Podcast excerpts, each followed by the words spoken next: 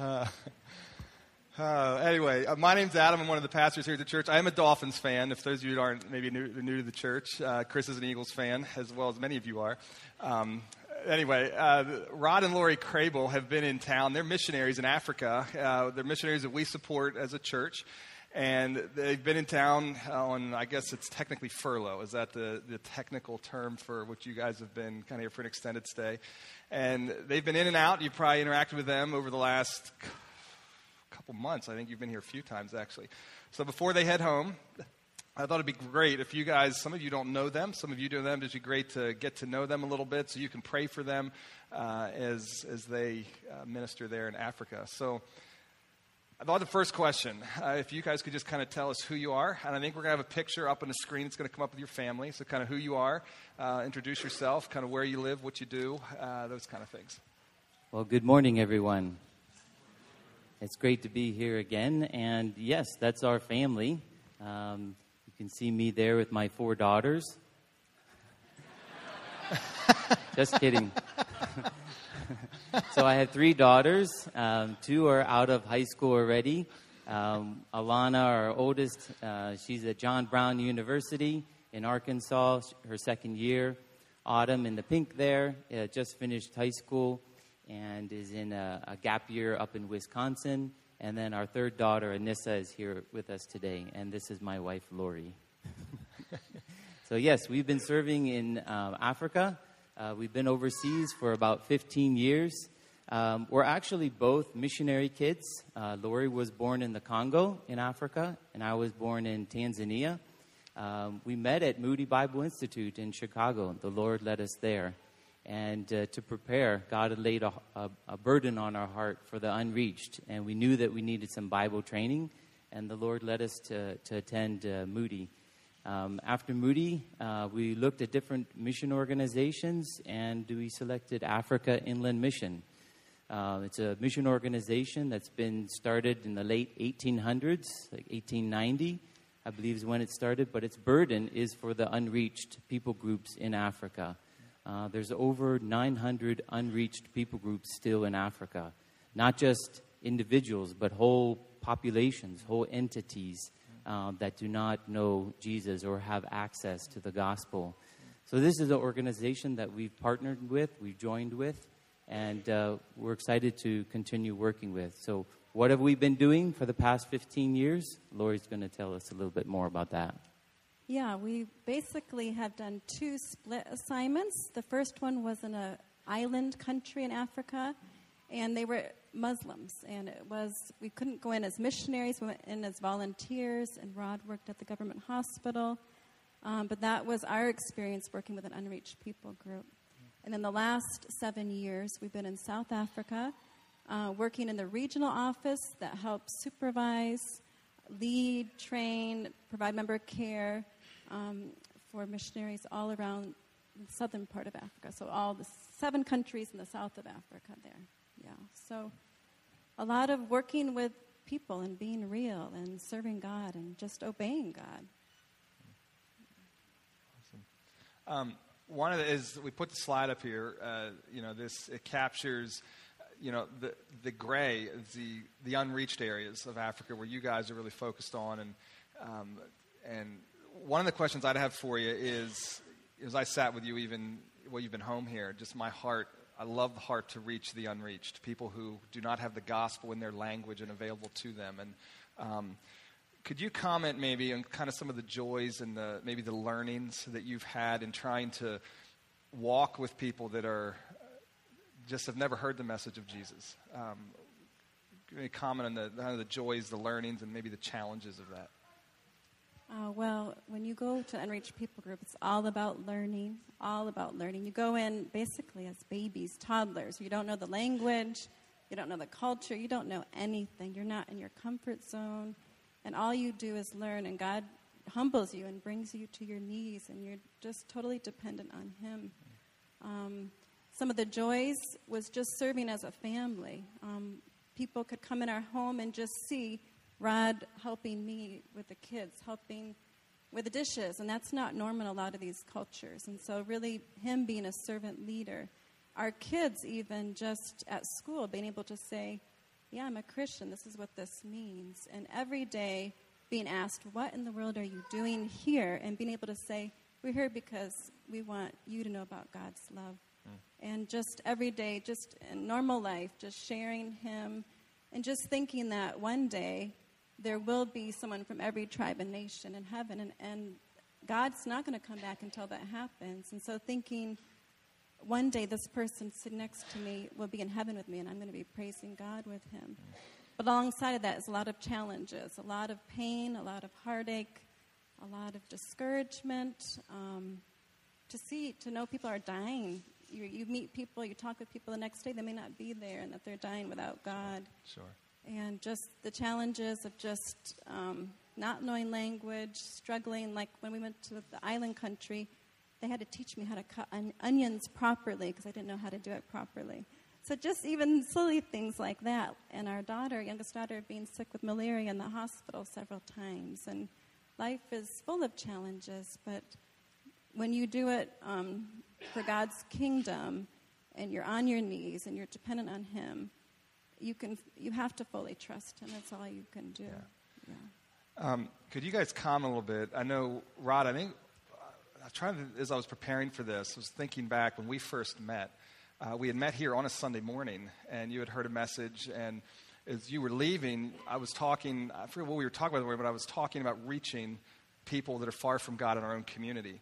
And you made a passing comment to me about some of the similarities. I know very different.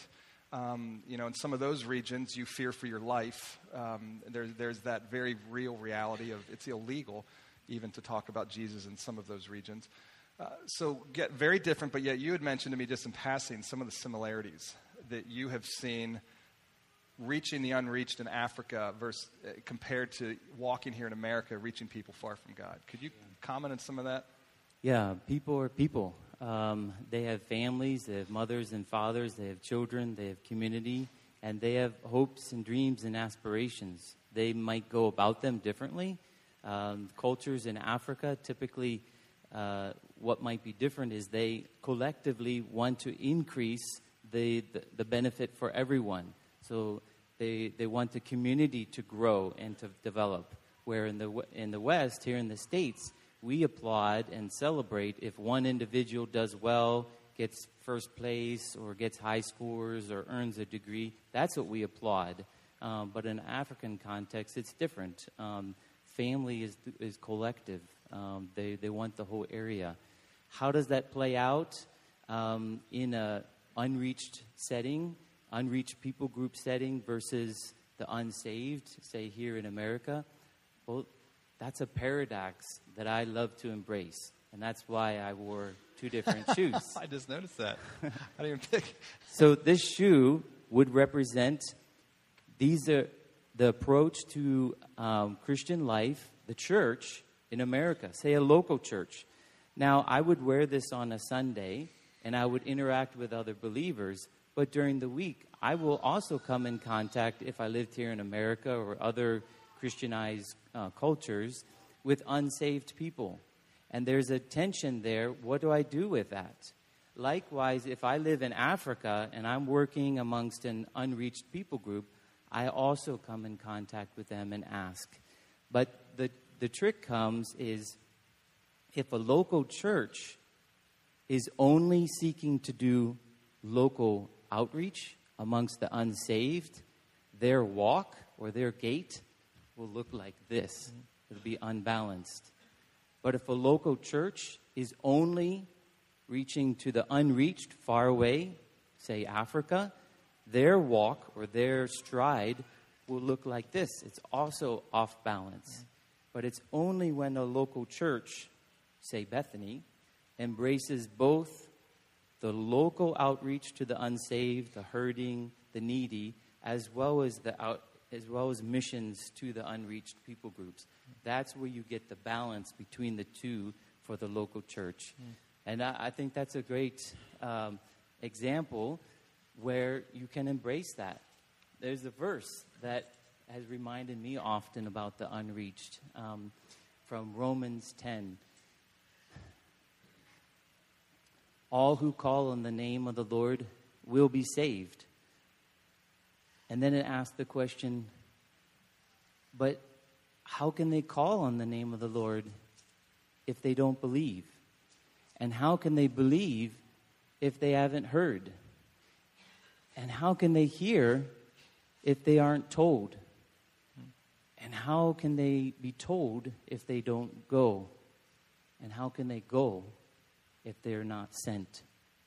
How beautiful, absolutely beautiful, are the feet of those who bring that good news. The good news of the gospel locally and the good news of the gospel in mission amongst the unreached. So, my question to Bethany as a church, my challenge what do your feet look like? I wear flip flops a lot, though. I will. Uh, thank you for that. Uh, really appreciate that. I love your heart. I absolutely love your heart. I pray for you guys often um, as, uh, again, as you're walking there in Africa. One of the things I, you know, I told you I was going to do this. Uh, to, I love bringing when missionaries are here. Love it when we can dovetail into what we're talking about in the morning, and I think we can do that here because I want to. Uh, we're talking this morning about we're in the Ten Commandments. Talking this morning is the fifth commandment: honor your mother and father, um, which is a sticky one here in in America, honestly. And so, curious. Just a couple. First question would be: you got you mentioned even that you were mis- both missionaries' kids. How did growing up in a missionary's home? either what drawbacks were there and or what things did it really aid to set you up uh, to go and be missionaries I think for me personally, it just gave me a broader worldview. I was able to know that life is outside of, you know, one town or one state or one country, but there's a world out there and they need Jesus. And also, the second thing would be that my parents were just examples of followers of Jesus. And that wasn't just what they were doing ministry wise, but that was in the home, um, how they lived their lives. And that was, to me, the biggest example um, how, to be a, how to be a follower of Jesus. But also, when we told our parents um, that what we God was asking us to do going overseas as missionaries, they both said, Oh, that, that's great. That's going to be really hard. You know, and it was hard. It's hard. It's hard to leave your family. It's really hard. But they both said, um, "You doing what God wants you to do and following Him is how you, how we know that you're doing what God wants you to, do, and that's what's most important. Nothing else matters." Awesome. Yeah. Uh, likewise, like Lori was saying, when we first went, we, we asked them to pray with us. Is this what the Lord wants us to do? Is this the Lord's next step of obedience for us? We didn't want to just to go into missions because we were born overseas somewhere. If we had done that and done it out of our own uh, energy or own desire, that would have been disobedience. But we prayed and asked our parents to pray and other uh, believers to pray with us. Is this what the Lord wants? And if yes, then Lord, send us. We're willing. And we did that, and He confirmed that that's what He wanted us to do and it, and it was difficult. It is difficult. Um, every step of obedience has a cost, and cost looks different in different places. And I think obedience isn't just um, proximity. Honoring your mother and father isn't just about living geographically close to them. What, how can I honor my mother, my father, Nevin and Barbara, is by following God's will. And that's a relationship with Christ. Yeah. I know that they are honored, that I honor them when I follow sure. the, what God wants us to do. Sure. Um, final question for you. You guys, the, the gift that you have is you've seen multiple places in the world. Um, where many in this room have seen eastern Lancaster County or Lancaster County or maybe Pennsylvania or maybe northeast regions of, of the United States.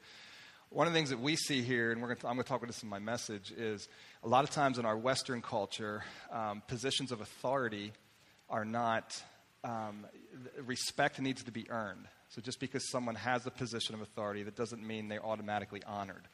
Uh, what do you guys see in Africa uh, and in, as you travel and move around, even in the United States? I mean, what differences have you observed in culture of how authority, uh, respect for, and honoring is handled?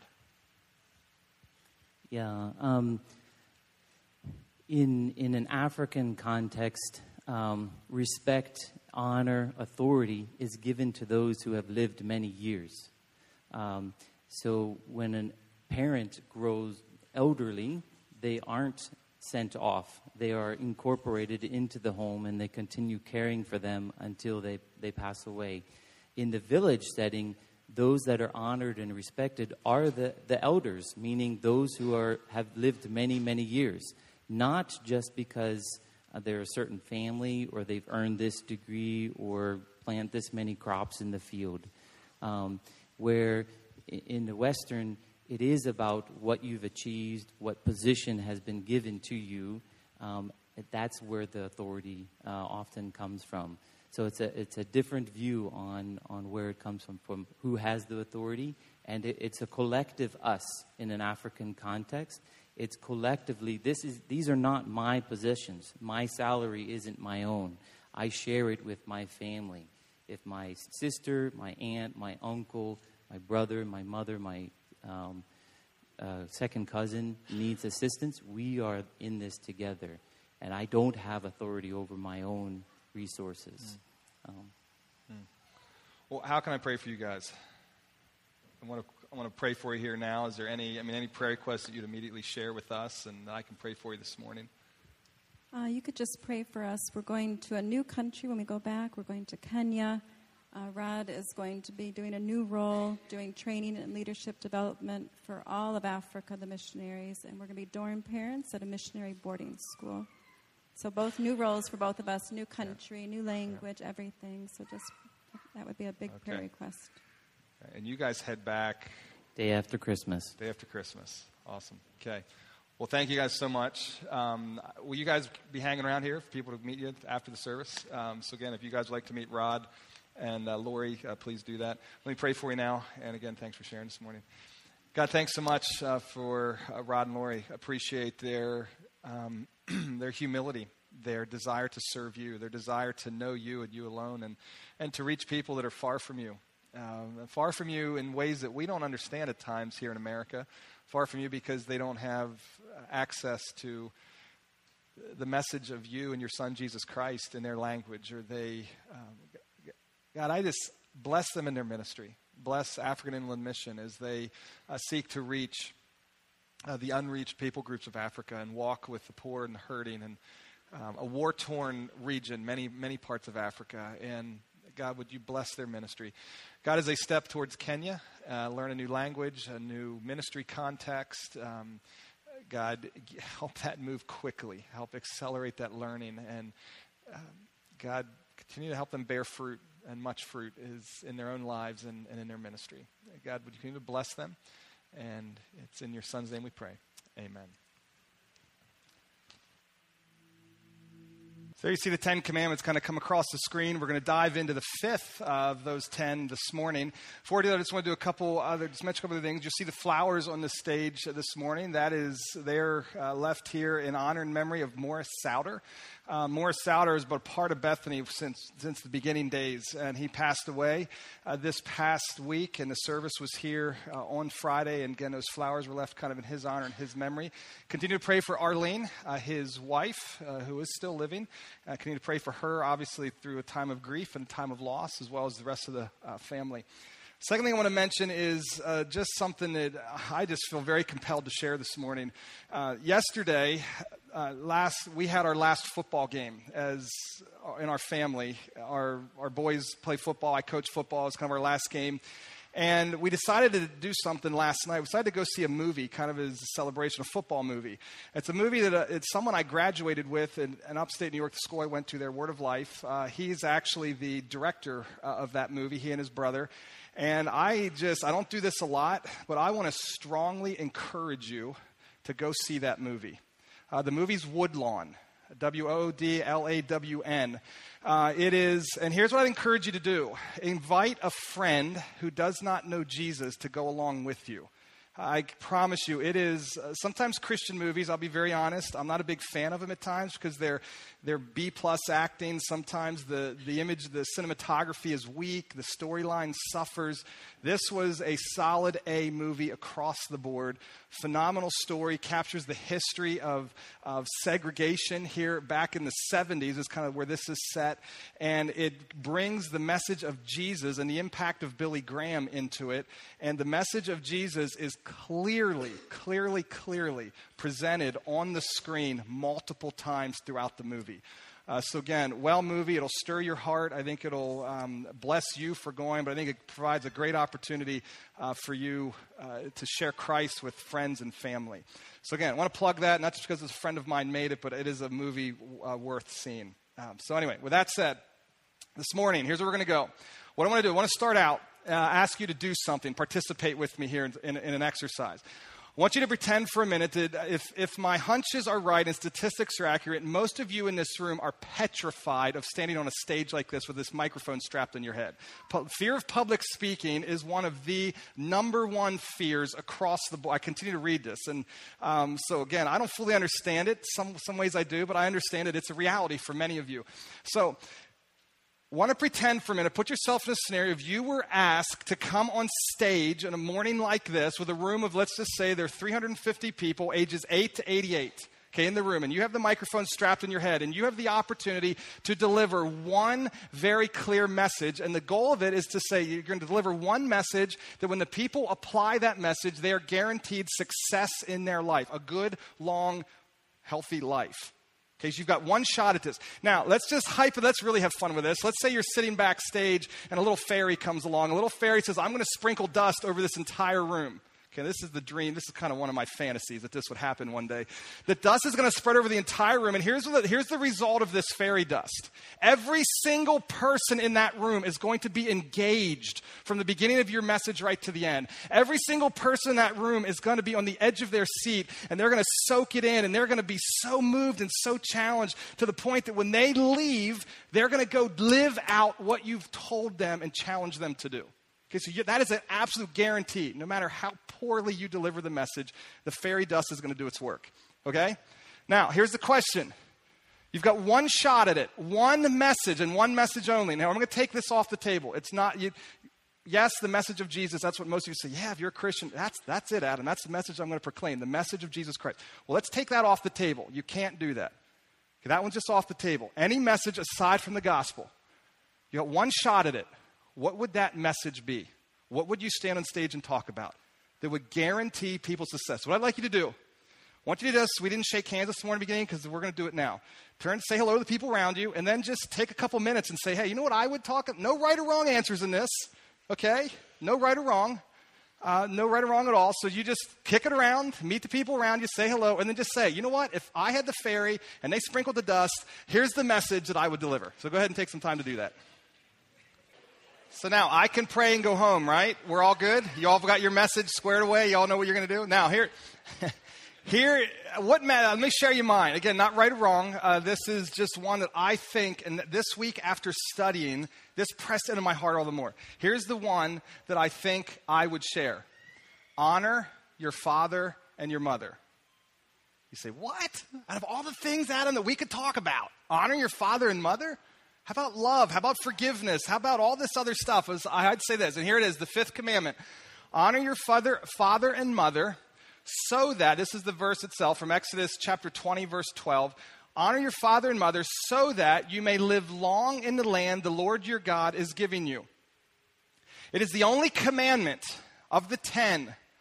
The Apostle Paul writes about this in Ephesians chapter 6. We're going to look at those verses in a little bit. Ephesians, it's the only commandment of the ten that is given with a promise. So it's saying if you do this, something good is going to happen. I want you to honor your mother and father, and you're going to have a good life. It's going to go well for you in life. You say, wow, that's kind of cool. Now, we're going to unpack what it really means to honor, but the word, a little more depth. But here, right out of the gates, the, the baseline of it is to honor means, in the Hebrew, it simply means to be heavy. You say, well, you know, I can do that. I'm calling, I'm calling my mom and dad, and we're going to Shady every day for the next month. We're going to get them heavy. Right now, we laugh at that, but the reality is, you guys know what that means, right? It means to carry weight. So if I'm going to honor my mother and father, what it means is I'm going to allow them to carry weight in my life. I'm going to allow their what they say and who they are to, to press in with some level of weight. There's a verse in the New Testament, 1 Timothy 5, verse 1. This is an older pastor, Paul, talking to a younger pastor and saying, Here, if you when you interact with people that are older than you, because Timothy at this time is in his 30s, and he's shepherding and pastoring people that are obviously much older than him. And he says, when you've got to go to them and confront them, here's how you do it. Never speak harshly to an older man, but appeal to him. So there's this, this go and appeal respectfully as you would to your own father. We kind of get what it means. I think most of us intuitively understand what it means when we allow our parents to carry weight in our lives. We talk to them differently. We appeal to them. We don't just go and, and blow off. Okay, so it means to carry weight. Now, this, this commandment is actually a big deal. Exodus chapter 21. So this is one chapter after the Ten Commandments. Look at this one. Anyone who dishonors father or mother must what? Say it with me. Put to death. You think, are you kidding me? We have a lot of dead people right now in this room. Let's be candid. Thinking, really? So, this commandment, it comes with a promise of successful life, but it carries unbelievable weight. And it pushes in very heavily. Now, another one, Leviticus chapter 19, verses 2 and 4. Look at how the sandwiches right in between something here. It says, Give the following instructions to the entire community of Israel. You must be holy because the Lord your God is holy. So it says, listen, here God is, and he's holy. Now that slips in, each of you must show great respect for your mother and father, and you must always observe the Sabbath day of rest. I am the Lord your God. So it's like, God is holy, be holy. Honor your father and mother. Honor the Sabbath, and it wraps continues. Do not put your trust in idols or make metal images of gods for yourselves. I am the Lord your God. So, sandwiched right in between this God, God, honor parents. Love God, love God, honor parents. Right in between it. This is this commandment is a big deal to God. It's a huge deal. In fact, I would say this. You are called to honor and respect your parents not because of their character, but because of their position.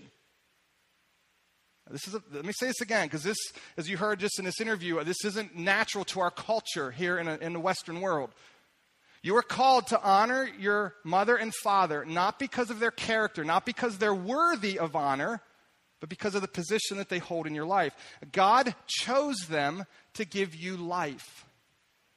God picked them, for whatever reason, to birth you. Or maybe for some of you in the context of this room, God chose them to adopt you into the family.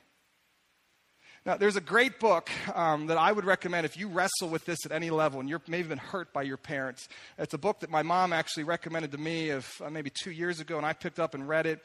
Uh, Leslie Leland Fields and Dr. Jill Hubbard. The book is Forgiving Our Fathers and Mothers, and they comment on this passage in Leviticus. And here's what they say. This is in their book. They this is commentary on that Leviticus passage.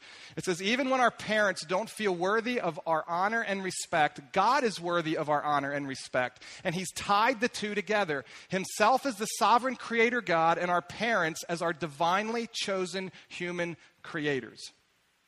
Again, this is going to press in with some weight. There's a problem, though. There's a problem. And I want to raise the issue here. This, this command is a bit problematic for us. The first reason is the culture in which we live in. The culture in which we live in, here's how the culture generally that we live in, see, test me in this, that we live in generally operates this way with authority. I won't respect you simply because of your position. I'll respect you after you earn it from me. Generally, how our culture operates, whether we're talking about the President of the United States, George Bush was just maligned and treated like dirt.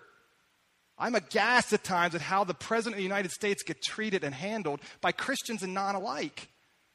He's the president of the United States, the most powerful nation in the world. And we treat him like he's a peon.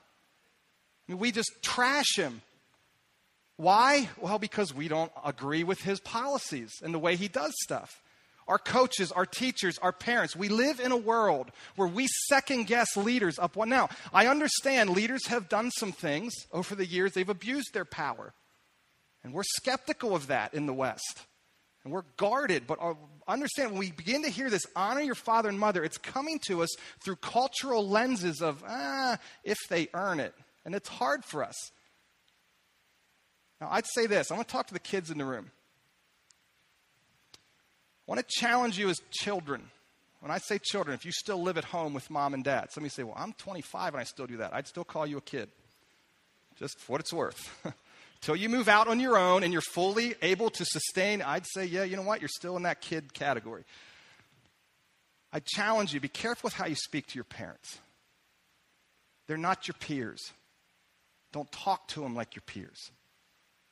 And see, I think most of us get this reality. Matter of fact, let me play a commercial for you. I'm going to play this in just a minute. Here's what I'm going to play this commercial. It's, it's a commercial by AT&T. You've seen it. If you watch football right now, you've seen this commercial. But it kind of makes fun of our culture picking on authority figures. But go ahead and watch this commercial, and, and we'll talk about it briefly. You guys caught that commercial on TV? No one likes an armchair quarterback, Ron. Now, when I see that, I chuckle. You know why we chuckle at that? Because we say, yeah, no one does but most of us in this room are. I want to challenge something. So often, when we are critical of a leader, we are critical because of our position. We, we view one kind of narrow, they've made a foolish decision, and we see it all through this narrow funnel. And if that decision has really impacted me personally, that, that view gets even tighter and more restrained. You know what? It's a whole other story. When you actually go sit in their shoes, sit in their seat for a while, and understand that a leader is looking at it from all kinds of angles, not just your narrow little focus. Moms and dads and presidents and teachers and coaches and on down a list. Listen, I want to push in on this. Too many of us in this room are armchair quarterbacks, very critical of our authority figures. So again, it's problematic when we get to this command because we're like, well, we don't live in a culture that just naturally honors. The second reason this command is very problematic for us is because I'm going to just tell a few stories. I'm going to change names. I'm not going to share names at all. I'm going to change some facts. So none of you, these are all people I've walked with, but as I'm sharing them, I want you to think of people that you've walked with. Okay, now, first one I want to share about is, is, is, a, is a young lady who my heart just broke for as I began to walk with her absolutely broke. She began to tell her story to me, and she said, Well, Adam, uh, here's kind of what, how my story went. When I was old enough to go to school, so, so now she's got to get a physical by the doctors to get into school. The doctor discovers some problems with parts of her body that are private. So the doctor begins to question and says, Hey, what's going on here? And what's can, you, can we talk about this? And so she begins to talk about her mom's boyfriend who's living with them to the doctor. So the doctor calls children and youth. Children and youth steps in and comes to the home. And the mom absolutely flat out denies it. So children and youth is like, well, we got a problem. Because it's clear she has been harmed and violated. There's no doubt about it. And she is saying that it's him. So basically, the mom says, well, sorry, I'm siding with the boyfriend. So the boyfriend wins out, and the mom turns her back on the daughter. That daughter has been in and out of and, and re- felt rejection from that point on through her life, and to this day struggles deeply with the different foster homes that she's been in and out of. And I sat and listened to her story. As I began to walk with her, I said, Oh my goodness, how do you honor a mom like that? Tell another story. A friend of mine, um, years back, was in, in school to be a pastor. And as he's in school to be pastor, he's got four kids at home and this model marriage, and he's a leader in his local church, and, and man, just things are going great. Well, then he begins to find out that there's an emotional affair happening. Well, then the emotional affair moves to a physical affair. Now it's full blown divorce. And so all kinds of crazy things have happened. And, and how do you say to those four kids who are all elementary age, honor your mom? Another story I'll share with you. Someone that I've walked with um, was adopted into uh, her home she comes into her home as, as a baby, into this home that in, in that particular read, in that particular area where they lived, it was a, it had a lot of Christian heritage to the home. Very active in their local church, but it's happening. They go to church and put the smile on it. At home, when the doors are shut, there's physical abuse that this person still to this day has the results of on her body. That abuse continued till age 18. The physical abuse stopped, but then the verbal and all the, the, the emotional manipulations continues. And so if you're her and you're sitting here today and you're hearing, honor my mother, or maybe, maybe this one relates to more of you, and this is another story that I've walked with. This one I've walked with a lot. There's many of that, that would fit in this category. That would say, you know what, I had a good home. They were both there. They stayed together. They never got divorced. But you know what? I never sensed a lot of warmth between them, and I certainly never felt connected. I never was drawn in. Matter of fact, my dad was actually kind of passive, you might say. I've walked with many people in this, the results of that with a real strong mom and a real passive father, and, and the carnage that kind of spills out from that over the years. And now, now they're adult, raising kids of their own and they feel disconnected from their own parents. And I need to honor? How do I do that? We live in a culture today, number one, it doesn't like leadership and authority. Number two, we live in a culture that knows a lot about divorce, abuse, neglect, and lack of connection. So when you stand and you see the fifth commandment, honor your mother and father, and you even hear it with so much emphasis, it says, if you don't, you should be put to death. I'm not advocating that we do that today, but I'm saying that's, you say, well, what do I do with that? What do I do with that? Well, I realize I've not got a lot of time left in this message. and I realized as I studied this week, I'm actually going to, our elders help lay out our whole series, and I'm actually going to take to our elders as we plan out our coming messages. I'm going to say, I think we need to do a whole series on this subject. I really believe that. So I said, so what do I, as I studied this week, I'm like, so what do I do today? How do I get into this stuff? Well, here's what I'm going to do. I'm going to do my best to scratch open, open up some cans of worms, if you will. And I recognize that that's what I'm going to do. I'm going to try and give some guidance, some places to hang hats. But my heart this morning is I'd like to start a conversation in your life a conversation that hopefully you can continue with your uh, maybe your life group leader, maybe a mentor or a Christian friend, or maybe even a Christian counselor, or myself, or Chris, or one of our elders, or um, maybe your youth leader if you're uh, attending here, or maybe your maybe your children's small group leader. So, I want to kind of start the conversation this morning, some places to hang hats, and hopefully in the future, I'd like to do a whole series just on this subject because I just had pressed in in my heart I just never really thought about it, to be honest, how big a deal this command is. So here's where I want to start. The big, the big picture, to kind of hang your hat on. I, here's what I think is behind this command. Learning to respect authority is one of the surest ways to a happy life. I really thought about this this week and I said, what's really behind this command? I said, well, you know what I think it is?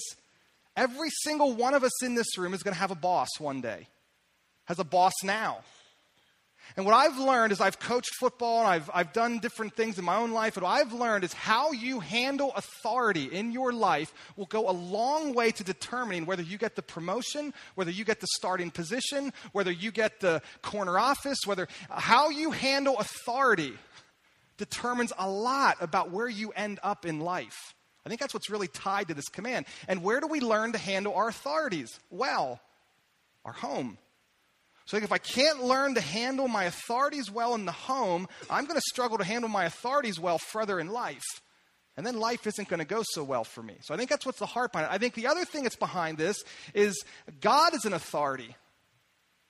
God's not someone who just bends to our wishes. He's someone who says, Hey, I'm calling you to follow me.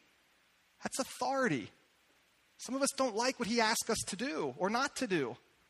So, where do I learn to respond to that authority? I believe also comes from how I handle my mom and my dad.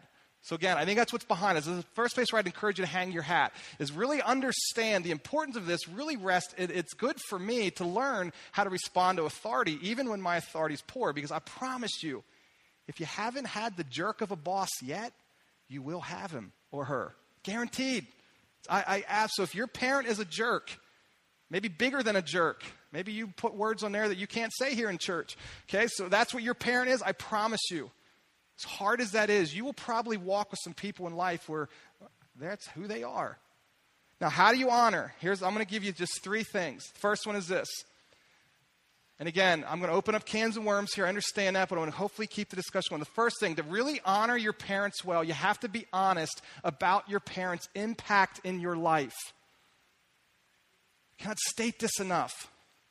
I think too many people, myself included, run from this understanding. We either attack our parents or we shove it off under the rug somewhere. Our fathers and mothers have the wonderful opportunity of being our very first relationship, which sets the stage for all other relating in life. Can I oh, stress this enough? What you learn in your home is how to relate to people. Okay, and that sets the stage from there on out of how you're going to relate to people. So if I'm not just stopping and saying, okay, this is a big deal because my parents set the table for me. Now, maybe they said it very poorly. If I don't just step back and look at the impact that that's had on me, I'm going to continue to struggle in my relationships right on through life. So step back, open up the door. Maybe you're going to need some help to do it with a trusted friend or a counselor, but open up the door and begin to say, how has that really impacted me? Dan Allender, who's theologian, author, he's worked with, um, what he's really done in his ministry is worked with uh, people involved kind of walking through sexual trauma and abuse. Here's what he says. When we run from our stories, we are running, running from our very selves, and we run at great risk. Our memories form from the very underpinning of our identities. The price of forgetting is a life of repetition, an insincere way of relating, and a loss of self. So he says, listen, as hard as it is, as much as I don't want to look at the impact, and as much as I don't want to feel the loss and the heartache of what mom or dad did or did not do, he says, open the door up and walk back through it. You can't forgive what you've not named. Some of you walk around with this just dull pain that you've just numbed. Well, my mom and dad weren't that bad. Well, have you ever named what they did poorly? Because you can't really name it and move on from it. Or you can't really move on from it and forgive it until you've named it. So I'd say this drive a stake in the ground that says, I am going to change, I'm going to see it, I'm going to change it so I don't repeat it. I'm going to love God with all my heart, soul, mind, and strength. The second part of this, I think it's important to know their story. Just ask your mom or dad, hey, um, tell me about your story. Because there's a good chance some of their hurt and pain towards you is rooted in their hurt and pain it's been to them. And I think when we begin to understand their story, we begin to walk with our parents with what I would call sympathy and both empathy, both of them. As I could begin to walk with my parents with sympathy and empathy, I begin to honor them. I had a friend of mine, I was sitting with lunch, um, this was maybe a year ago. I'm just walking through. I had good parents, but I'm just beginning to see, you know, there's some things that they didn't do well. And I'm watching that repeat in my own home, and I'm beginning to wrestle with some of this. And here's his word. I'm going to read this friend of mine. Here's what he said to me. He said, Adam, learning to see your father's frailty and sinfulness will give you a greater capacity to honor him. And I stopped and I said, wait a minute, say that again. So I pulled out my notes and I went, I said, I want to write that down. So I'm going to read it again. It's written right off my, again, we were sitting up at Bella's having lunch, actually, is where it was. It says, Learning to see my Father's frailty and sinfulness will give me a greater capacity to honor him. Just look at it, be honest with it, acknowledge it, even where it's hurt you. Because if you don't really walk towards it, you're going to struggle with to have empathy and sympathy towards him. If you struggle to have empathy and sympathy towards him, you're ultimately going to struggle to honor him. Leslie Leland Fields and Hubbard in, in, the book, Forgiving Your Mothers and Fathers, I want to read this quote to you. And they say, But listen, as much as you want to look at their stories, don't excuse it either. Excusing your parents is not forgiving your parents. Don't patronize them by re, re I'm sorry. Don't patronize them by relieving them of their responsibility. If they are merely excused, there is no opportunity for them to acknowledge their, respo- their responsibility, to repent, to seek forgive- forgiveness, to move away from the habit and wrongs of the past to another kind of living and relating to people. So step into it. Be honest about your parents' impact, both in your life and their life. I think is the first way to really honor them. And if I want to give another piece of this, God isn't limited. God is not limited by the limits of your parents or home. Cannot stress that enough. So don't shy away from this. Don't run from it. Don't stick your tail and turn. God isn't limited by the limits of your parents and home. Be honest about the impact. Second thing I'd say is this you've got to obey them where you can. Now, you say, well, what do you mean by where you can? At times your parents may ask you to do things that dishonor God or are illegal or immoral. Okay, here's some of the verses. Ephesians chapter 6. This is one I mentioned earlier. Children, obey your parents because you belong to the Lord, for this is the right thing to do. Honor your father and mother. This is the first commandment with a promise. If you honor your father and mother, things will go well for you, and you will have a long life on the earth. Continuing, 1 Timothy or 2 Timothy chapter 3. Uh, this is again writing to a young pastor saying, In the coming days, before Jesus comes back, this is what the, the days are going to look like. Now, listen to the opening discussion on this. You should know this, Timothy, that in the last days, there will be very difficult times, for people will love only themselves and their money. They will be boastful and proud, scoffing at God, disobedient to their parents, and ungrateful. They will consider nothing sacred. So here he is writing many years ago, roughly 2,000 years ago, describing our day and age today. He says, listen, there's going to be people disobedient to their parents. So again, that's not honoring. So obey your parents. I want to push in on this a little bit. Some of you say, well, obey them where you can. Some of you, I think, check this one off a little too fast. I know someone very well who, again, had a, had a horrendous home, just a terrible home. Her mom did not, I would not say, love Jesus and was not in a close relationship. Uh, she went on to get engaged. And her mom said to her, I don't like him. He's not good for you. Now, most of us in this room, in our Western thinking, say, Yeah, God told me to marry, so I'm going to go and marry. My mom has lost her opportunity to really speak into my life because of the abuse and neglect and the horrible way she's lived. She doesn't love Jesus. That person went on to have a broken engagement with that person and began to see the reality of what her mom actually said. So I think too often we just check off, well, my parent's a jerk. My parent doesn't love Jesus. My parents treated me poorly. I don't need to obey them. So I'm not just talking about the absolute black and whites of Scripture. I'm saying when your parents speak it, it carries some weight. Take some time to at least think about it, process it, even with a trusted friend, because God's placed them in your life for a reason. And the final thing I'll say, if you turn with me in this one to Mark chapter 7, it's page 836, and the Bible's there in front of you. Now, here's what I wrestled with as I looked at uh, how to honor. The scriptures don't give a lot of detail on how to honor mom and dad. It just, but this one gives about, as, as I've looked throughout the scriptures this week, the closest I could find to really saying this is what it is. Okay, we saw some and kind of give some little information. Now, here's what's going on here in Mark chapter 7. Let me set the stage for you. Some religious leaders come to Jesus and they observe his disciples, those who are following, his buddies, his guys that are close to him. They observe them just eating and not obeying the tradition of washing hands. Now, it's not for hygiene reasons. This is the word is actually baptizo, the same word we have for baptize. So it's this religious ceremony of dipping your hands in water, baptizoing your hands before you eat so that you don't contaminate the food, so the food is holy going into your mouth. That's what, in essence, the tradition. So the Jewish law at that time was before every single meal, you've got to go and ceremonially clean your hands, not for hygiene, but just to state before God, I'm, I'm holy, I'm putting holy things into my body. Now, so they come and say, Well, we've noticed your disciples don't do this, Jesus. Shame on them. Clearly, you're not a man of God, or else they would be doing this. And look at what Jesus says, verse 9. He said, You skillfully sidestep God's law in order to hold on to your own traditions. The traditions of washing hands is not stated clearly as God's law in Scripture, but you guys have kind of added this.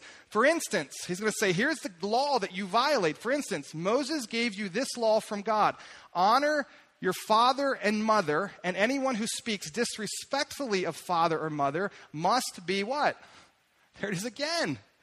This is a big deal. So you guys, you guys wash your hands, but you don't take care of mom and dad. Verse 11, but you say, it is all right for people to say to their parents, Sorry, I can't help you, for I have vowed to give to God what I would have given to you.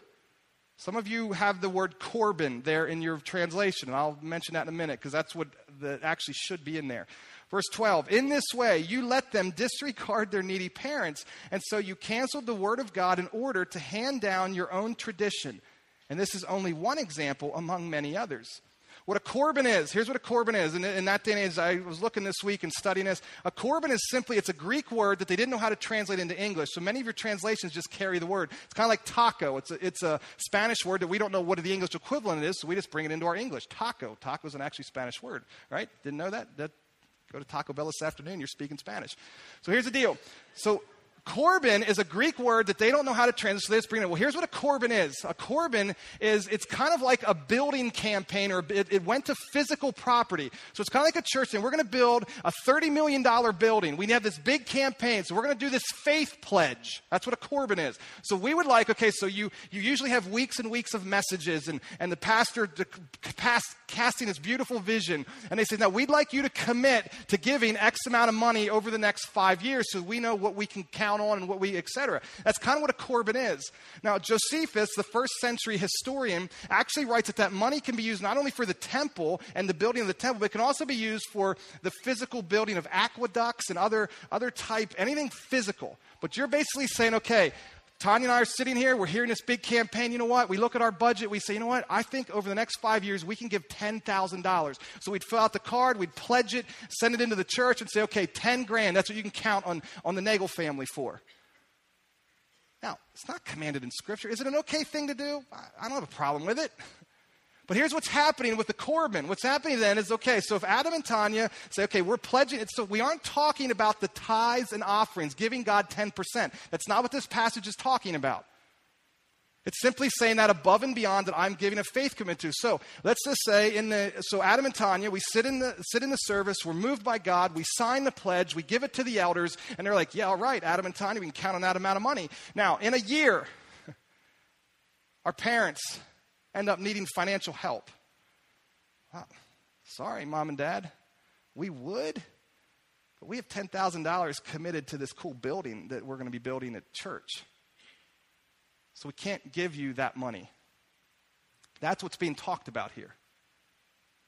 So, what Jesus is going after, here's the third thing I say to honor your parents is care for their physical needs. If you're not caring for your parents' physical needs, I would say you're not honoring them. And then also, you notice in the passage it says, speak respectfully. Both of them are listed there. Now, this one gets tough. This is one where I probably open up a huge can of worms because some of you are going, no, no, no, wait a minute. does that mean I got to bring him in my home and not the nursing home? Does that mean, what does that really mean? Again, I challenge you to let the weight of it set in. If the weight, if it's not weighty in your heart, you're probably not wrestling with it appropriately, is what I would say. But care for their needs. I'd also say this just because you're caring for their needs doesn't mean you're honoring them either. I've seen people care for needs, but be an absolute jerk through the process. Now, a couple things before we wrap up. Here's what honoring does not mean it does not mean that your parents can rage at you.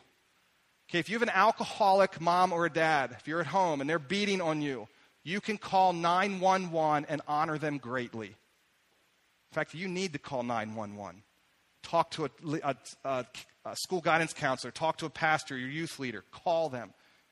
You can honor them and do that. Honoring them does not mean that you need to have certain positive emotions. Just because you honor your mom and dad doesn't mean suddenly you're going to feel warm and fuzzy or you're going to feel close to them or you're even going to like them or you're going to hang out all the time. If they've hurt you physically and abandoned and neglected you, Okay, there's a lot to work through with that. It doesn't mean you guys are just suddenly going to be like, oh, yes, Dad, I feel so good about you. No. Honoring them does not mean you're going to come to that place. Again, that's where if you've been in that position, I'd encourage you to walk with someone who can really help you unpack that. Honoring them does not mean that you'll trust them. You may never trust them again as long as you live. The hurt and the pain may be too deep, but here's the deal when you honor them, you're going to heal that hurt and the pain. Hurt and pain take their toll. And only when a person chooses God above all else and forgives the sins of the Father is there a chance for something better than brokenness. If you don't learn to, in the face of that pain, to still honor, you're going to carry that pain forward into your future marriage, future relationship with your children, into your future relationship with your boss and other people. So I'd say, listen, push into it and walk through it. Now, here's how I want to close. I want to close with this. I want to speak to the parents in the room. And I, when I say parent, I mean even if you've got kids at home or your, your kids are off raising their own kids and they're giving you grandkids now. Do not, please, please, please, please, do not send a copy of this message to your kids. Now you say, why does he have to say that? Well, because it happens quite regularly, believe it or not. If you're sitting here and you're saying, oh my goodness, my daughter needs to hear this. Okay, here's my, here's my encouragement. Don't send them books. Don't send them messages like this. Don't, what, all that. Here's what I'd encourage you to do. If you feel like you're in a role where your kids are not honoring you, whether they're married and giving you grandkids or whether they're still living at home, here's my challenge to you learn to honor them. Model what you want. Now, it doesn't seem right. It doesn't seem fair. The scriptures say they need to do it. Respect them, honor them. Second thing I'd say to you is this push in and examine the idols of your heart. Go back to the second commandment this week and read it. Don't have time to get into it now, but go back and read the second commandment. Have no other idols. In that commandment, there is a statement, and when you have idols on your heart and you're worshiping something other than the living God, it says the sins that you're committing are going to pass on to the third and the fourth generation. But when you worship and love God with your heart, soul, mind, and strength, and God is the most natural love in your heart and your life, your kids know it, your kids see it, and your kids understand it. And then it says that lineage will go on for a thousand generations. Now, if a generation is roughly 20 years, that's 20,000 years. So here's the upside of this cruddy parenting is going to last three to four generations. That's 100 to 120 years. Parenting that says, I love God with everything in me, that's going to go on for 20,000 years. What a legacy. And that's what most of us in this room, I think, really want to leave, right? So I want to speak to the parents. Don't run off and demand the honor. Search your own heart and ask, where are the idols in my heart? What is it that I'm loving more than Jesus? Do the work there. And in the process of doing that work, learn to honor your children. And I think, I really believe in time it'll come around. I really, really do believe that. So, again, let me close with this. Learning to respect authority is one of the surest ways, in my opinion, as I studied this week, to a happy life. And you learn it in your home. So push in wrestle with. What does it look like to honor my mother and my father? God, thank you so much for Jesus. Uh, we love you, we worship you. Uh, or it's our prayer that everyone in this room does. Those that don't, God, I pray that they would be challenged, they would be drawn to you, you would, they would hear you speaking to them. God, they would turn and repent and walk towards you, knowing that they're going to find grace and hope and healing and life. God, I pray right now, I just want to give a very short prayer, just a very just got to cry out to you in this room. I know that there, are, there is unbelievable hurt and pain in the context of relationships with mom or dad. Unbelievable carnage that this one causes. So, God, would you give us grace as people are sitting here listening to this and knowing they need to step in and do something with it, but they're not quite sure how? God, would you give them the, the opportunity to walk with a friend or someone in their life? God, I just pray that someone shows up in their life that with beauty and grace can walk them through the heartache and the pain of what it means to honor a mother and a father where there's been hurt and abandonment. So, God, we love you. We thank you. We trust you for that. Um, God, help us to honor our mothers and fathers well. In Jesus' name we pray. Amen.